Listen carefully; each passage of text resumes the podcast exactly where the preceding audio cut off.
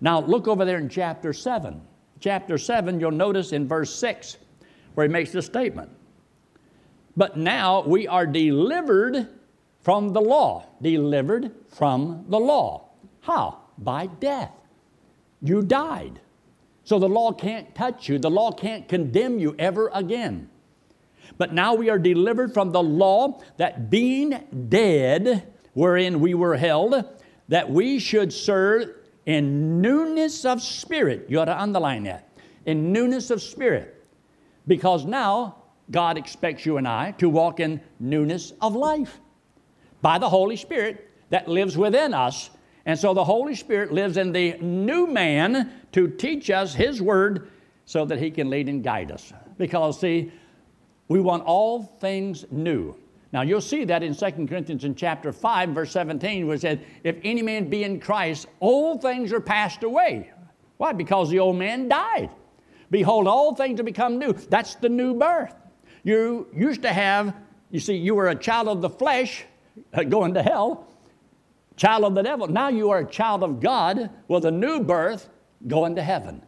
It's a totally new, different condition that you have. Therefore, he says, because he did this for us, the love of Christ should constrain or motivate us because we thus judge. You think like this that if one died for all, then all were dead. Then they which live, those who do believe, should not henceforth now on live unto themselves, but unto him who died for them. So he died for us to give us this new life. When does our new life begin? When we leave here and we get to heaven, then God gives us eternal life, right? When does He give it to you? When you trusted Christ as your Savior, you were given eternal life. That's when you became a child of God. So, when do you think God would want you to begin walking in newness of life? Tomorrow. That never comes. It's now. You're supposed to learn how to think differently, choose differently, walk differently, act differently. Why? Because you are different. You're not the same person you used to be. Now, you may act like that old man for the rest of your life, but you did that on purpose. You could have made a choice. You can walk in the Spirit or follow after the flesh. So he gives us a beautiful illustration of what God wants us to do. So go there to chapter 7 and notice the illustration that he gives us here. He makes a statement. Now, this is to those who knew the law. There's a lot of things God says to those who knew the law. And uh, if you follow that, are you going to be so glad you're not under the law? You're going to be so glad that you are not of Israel, living back in certain times, because, buddy, you could die quickly. I mean, very quickly. They could stone you to death. Children could be stoned to death by their parents. You know, they kept a lot of kids from being disobedient. uh, I guess it would scare them half to death. But now there's several things that I want you to see because of this word law and those that are under the law. It's not just an illustration on marriage. It's more than meets the eye here. This is talking about an illustration about the Christian life. And you need to see that. So hold your place right here and uh, look with me at a few verses. Look in the book of Acts in chapter 6. The book of Acts in chapter 6. Remember, when Christ was here, they did their best, the Pharisees, trying to trap Jesus Christ. And they tried to get uh, him to, well, oppose the teaching of Moses. They would bring up things about the law, trying to trap him seeing if they could uh, get him to say something and they'd hold him to his word and trap him in his words, you know. But Jesus knew their thoughts. He knows the book, he wrote it. So they couldn't trap him. That was so foolish, but they did it anyway. And now you have a young man that's preaching, and it may be his, his only sermon. Well, we know it was his last sermon. But notice what he says in verse 51 of the book of Acts in chapter 7. He makes this statement. Uh, now I'm going to go over to another one. Go over to verse 8 of chapter 6. First mistake I've ever made. Verse 8 of chapter 6, where he says, And Stephen, full of faith, power, did great wonders and miracles among the people. Then there arose certain of the synagogue. So if it's a synagogue, you know that you got to mess with the, uh, the uh, Pharisees, which is called the synagogue of the Libertines and the Cyrenians and the Alexandrians and of them of Cilicia and of Asia, disputing with Stephen. And they were not able to resist the wisdom and the spirit by which he spake. Then they suborned men which said, We have heard him speak blasphemous words against Moses and against God. So this is what they worked on. They tried to do this with Christ, but Christ was able to manipulate out of their midst and so on, and they wanted to stone him at times and push him over a cliff at times, but he was always able. Now, now Stephen, he just stood there and they stoned him to death. But notice, they stirred up the people and the elders and the scribes and came upon him, caught him, brought him to the council. And he says he's trying to destroy and saying blasphemous things against this holy place and against the law. So there were those who knew the law, and the ones that knew the law were supposed to be the Pharisees, the Sadducees. They were supposed to describe, they were supposed to know the law. Well, they didn't always do what the law says. So look there in the book of Matthew in chapter 5. Matthew and chapter 5. Because this is the subject that comes up in the book of uh, Romans, chapter 7, and uh, by, I believe, the Apostle Paul making the statement there because it was something to help us understand the thing about the Christian life. You say, what's that got to do with the Christian life? You'll see it in just a minute. See there in Matthew in chapter 5, you look there in verse 31. Now, he already had said up in verse, say, 27 of chapter 5, ye have heard that it was said by them of old time, Thou shalt not commit adultery. But I say unto you, that whosoever looketh on a woman to lust after her hath committed adultery with her already in his heart. How many people do you think that condemned? It's not looking too good, is it? Because, see, some people were using the law to show how righteous they were, how good they were. And that's why he says in verse 20, he says, But I say to you that except your righteousness shall exceed the righteousness of the scribes and the Pharisees, you shall in no wise enter into the kingdom of heaven. And then he says, You have heard, you have heard, you have heard. And then he makes it a little bit tighter, going beyond what the law said. He was going to the spirit of the law. And that they had never entered into. And so nobody knows what a man's thinking. Okay? Most men are the same, most women are the same in how you're thinking about life. You just make choices, good, some, bad, others. So he makes a statement here that you've already committed it just the lust. So a lot of people have stolen, though they may not have stolen any particular item, but you still stole. You can hate somebody and hate somebody, that's, uh, he says it's just like murder. And thou shalt not covet. Anybody here never coveted? So who, who has not broken the law? All of us have broken the law. So he goes down here in verse 31 and says, It hath been said, Whosoever shall put away his wife, let him give her a bill of divorcement. But I say unto you, Whosoever shall put away his wife, saving for the cause of fornication, causeth her to commit adultery. And whosoever shall marry her that is divorced committeth adultery. Now he's dealing with Pharisees, law keepers, and explaining you're not as holy as you think. And, buddy, I believe he made a lot of people very angry and very mad because they were trying to use the Moses law and the bill of divorcement. Can a man divorce his wife for anything or any reason? See, it had gotten to the place where it didn't matter what the cause was, whatever cause. Now we even have no cause divorce, no cause, you know, car insurance. It doesn't matter who, who did it, uh, you, you cover it. No fault, they call it. No fault. It's nobody's fault. Everything can happen, nobody's fault.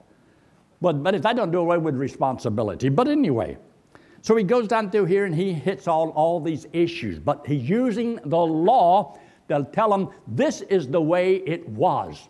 So he's not attacking Moses, but people who are supposed to know the law.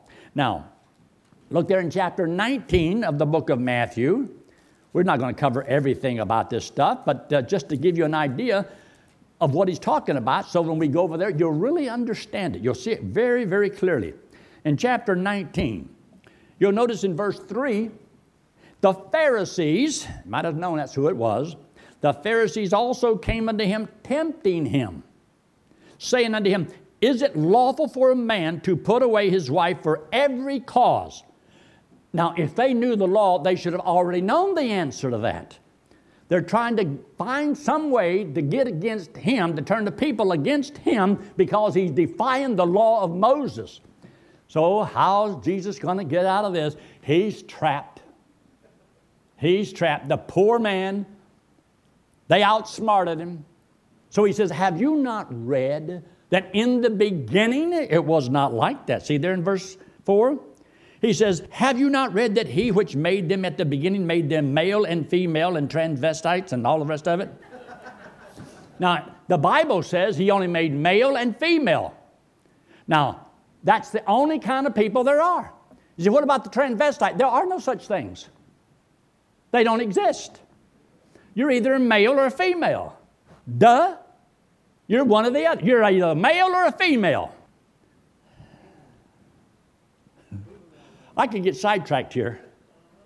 Because, buddy, isn't it a hot issue today? And nobody knows what to do with all these kids that want to go to the wrong bathroom. It is ridiculous. But anyway, he says in verse 5 and said, For this cause shall a man leave father and mother. Father and mother, not father and father, not mother and mother, but father and mother. That must mean that a family is supposed to exist because of a mother and a father. And shall cleave to his wife. Usually a wife refers to a female. But of course, they've changed everything these days. And they two shall be one flesh. In other words, these two shall be one flesh, they can make a child. Two becomes one. But anyway, it's more than that. But he says, Wherefore they that are no more two but one flesh, what therefore God hath joined together, God joined together, let not man put asunder. That means that no man in no court, no law was supposed to divide it because this was recognized by God. So he says that, verse 7 they said unto him, why did Moses then command to give a writing of divorcement and to put her away? He said unto them, Be Moses, because of the hardness of your heart, because of sin, your hard heart. You will not make it work. You will not do. You will not forgive. There's reasons, but then he goes on further and he says, But from the beginning it was not so. Now, what did Jesus say that was wrong? What did he say that was wrong? They couldn't nail him because he quoted the scriptures, he wrote them. He knew what it was like. He's the one that said what to do. Now, you can go through this now. Just look over there very quickly in the book of Mark. Mark chapter, Mark chapter, look at Mark chapter 10. Mark chapter 10. And notice what he says here. Let's just start there in verse 2. And the Pharisees. See, that Pharisees came to him and asked him, Is it lawful for a man to put his wife away, tempting him? Now, when you say put her away, it doesn't mean. a lot of people like to read that into the scriptures. It means to divorce that person. So he says in verse 3 And he answered and said to them, What did Moses command? What did Moses tell you? They said, Moses permitted to write a bill of divorcement and to put her away. Jesus answered and said to them, For the hardness of your heart, he wrote you this precept. But from the beginning of the creation, God made them male and female, and for this cause shall a man leave his father and mother and cleave to his wife, and they two shall be one. And he says the same thing that he says for him, but he added a little bit extra to it. Now look in verse 11. And he said unto them, This is because this is written to those who are under the law, to the nation of Israel, and they understood the law. Whosoever shall put away his wife and marry another committeth adultery against her. And if a woman shall put away her husband and be married to another, she committeth adultery. Now, this was under the law that they were supposed to understand, and they were taught the scriptures all the way up. Well, now you have all the Gentiles that's never even heard any of this stuff and what was right or what was wrong. Now, while you're right here, look in the book of Luke, chapter 16. Luke, chapter 16. There's one verse I just want to show you right there very quickly. Luke chapter 16. Jesus is once again, and every one of these instances, you'll see, he's talking to the Pharisees. They consider themselves justified by the law. So that's why when you go to the New Testament, or I should say to the book of Romans, he shows them that the Jews did not justify themselves by the law.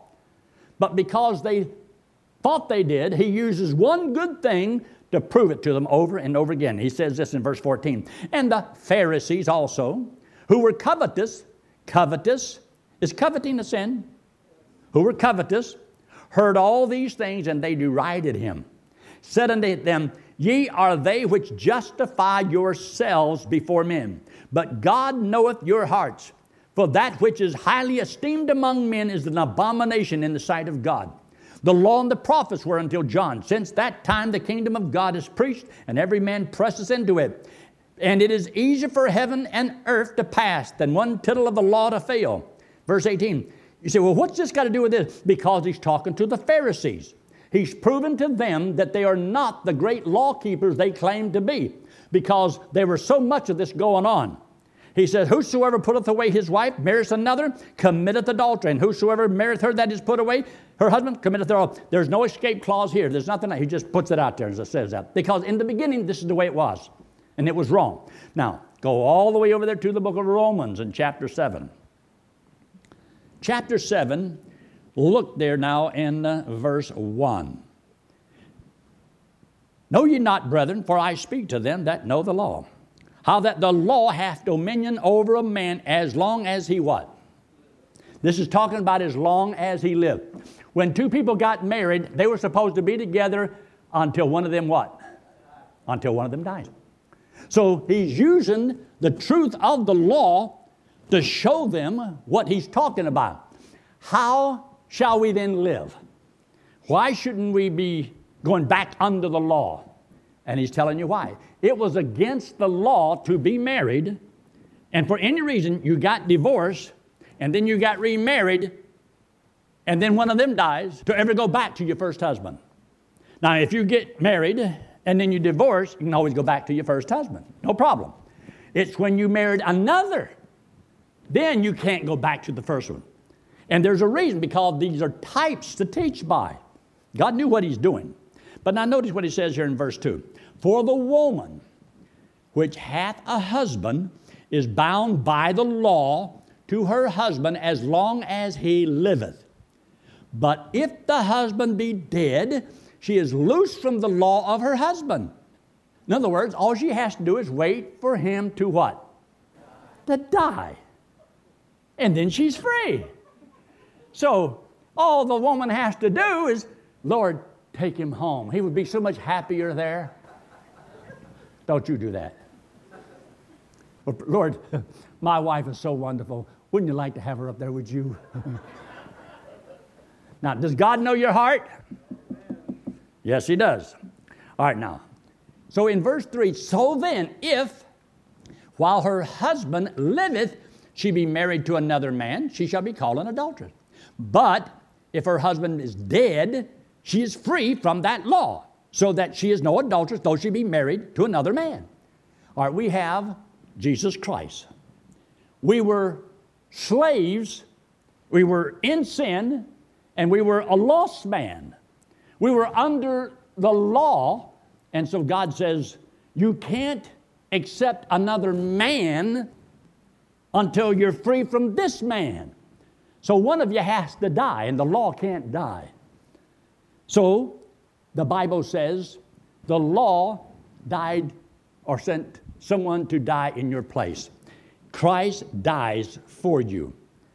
And if you accept his death payment as your death, well, if you're dead, the law recognizes that death payment being made, you're dead. So you're free from the law.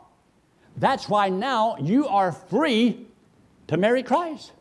You're the bride. That's why you're no adulteress because your husband is dead. That old man dead, crucified. And so, therefore, you can now be married to Christ. And you can obey him and submit yourself to him. And he can be the Lord and the master of your life because you're free from the curse of the law. So now you look there in verse 4. Wherefore, my brethren, ye also are become dead to the law. How? By the body of Christ. That ye should be married to another. To who? To him who is raised from the dead. Why? That you should bring forth fruit unto God. Wasn't it wonderful this morning? When we had a young married couple, I married them together in their home a couple years ago. And lo and behold, them two became one, and we saw this little girl this morning. Now, that little child is fruit. That's fruit. The Bible also refers to it as happy is the man whose quiver is full of them. And we often have one or two, and that's enough. but in the old time, and even 100 years ago, man, they wanted at least 12 to work the farm. You know, free farm labor. And they said, what about child labor law? They didn't have that law back then. And so you and I, once we trust Christ as Savior, and any married couples, generally, if it's possible, then you have children. That's the fruit that you have. So God says, now you couldn't bring forth fruit before because you were not His child. You were not with the Lord. Now He says, you're free from the commands of the law. So now that you're married to Christ, you don't go back to the old man. You don't go back to that first husband of yours. You don't go back to him. He's dead. Remember, he died, he was crucified. So that's why God says, don't go back under the law by living in the flesh. So you have an old flesh nature. When you let the flesh nature control your life, you're putting yourself back under the law as though the law has dominion over you. And the lust of the flesh, the law condemns. And you're going to find yourself being chastened by the Lord. Now, the rest of this is very interesting. How many of y'all remember when I preached a sermon one time when I first came down here on Mr. Law and Mr. Love? Almost every one of y'all remember that. I preached that, I think, that within the first three months that I started coming down here. And I had somebody illustrated up here. I need to do it again one of these days because I want it on video. I don't have it on video because uh, they didn't have the video working like back then.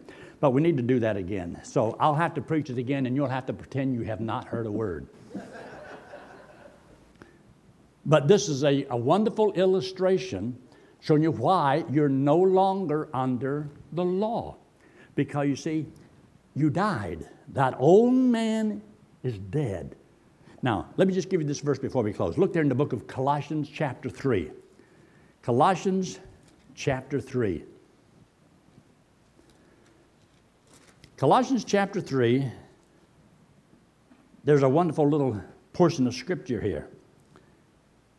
In the book of Colossians, in chapter 3, it talks about here in uh, verse 5 mortify therefore your members which are upon the earth, talking about your flesh. Look at all those things. Then down in verse 7, in the which you also walked sometime when you lived in them. But now ye also put off all these anger, wrath, malice, blasphemy, filthy communication out of your mouth. Lie not one to another, seeing that you have put off the, what's that word? The old man with his deeds. That old man then look in verse 10 and have put on the what man? man? Now, see, I didn't make this up. It's the Bible. You'll see the same thing mentioned in the book of Ephesians when he talks about this very same thing. Now, this is why it's so important for people to understand the law was not given to save a man, but it lets us know that we cannot save ourselves by our works. So this hand represents you and me. Wall represents sin. We all have sin upon us. Now, God loves us, but He hates our sin. Since we have all sinned, we may not have all sinned alike, but we have all alike sinned. So everyone has failed. And we're all guilty under the law, condemned. And therefore, we must all die. Jesus Christ, God in the flesh, came into the world because He loves us. He loved us, but He wants us to be free from the law. But can't get free from the law because I'm married to the law. I'm under the condemnation of the law. He has authority over me. He can master me. He can tell me what I can and cannot do. And then he's going to kill me when it's all over with. And I can't deliver myself from the law. I have no power. I'm trapped. But he wants me, he loves me. So the only way that he can make me free so that I can be with him is he's got to take and pay the debt that I owe to Mr. Law. So the only way, because Mr. Law, see, he can't sin. He can't sin. He can't die. The only one between me and the law can sin and die is me. So Jesus Christ, who had no sin, didn't have to die. So he came into the world and he took all the sins of the world, all that I owed, and he paid for it on the cross. And when I believe he did it for me, that death payment is put to my account. I am free from the law the very day, that very moment that I accept Jesus Christ, his death for my death. I am free from the law. The law considers me dead, but alive unto God. Therefore, I get to go to heaven whenever I die because, see, I have a new birth. Therefore, this one, born of the Spirit, is to walk in newness of life. Let's pray, shall we? With heads bowed and eyes closed and no one looking around.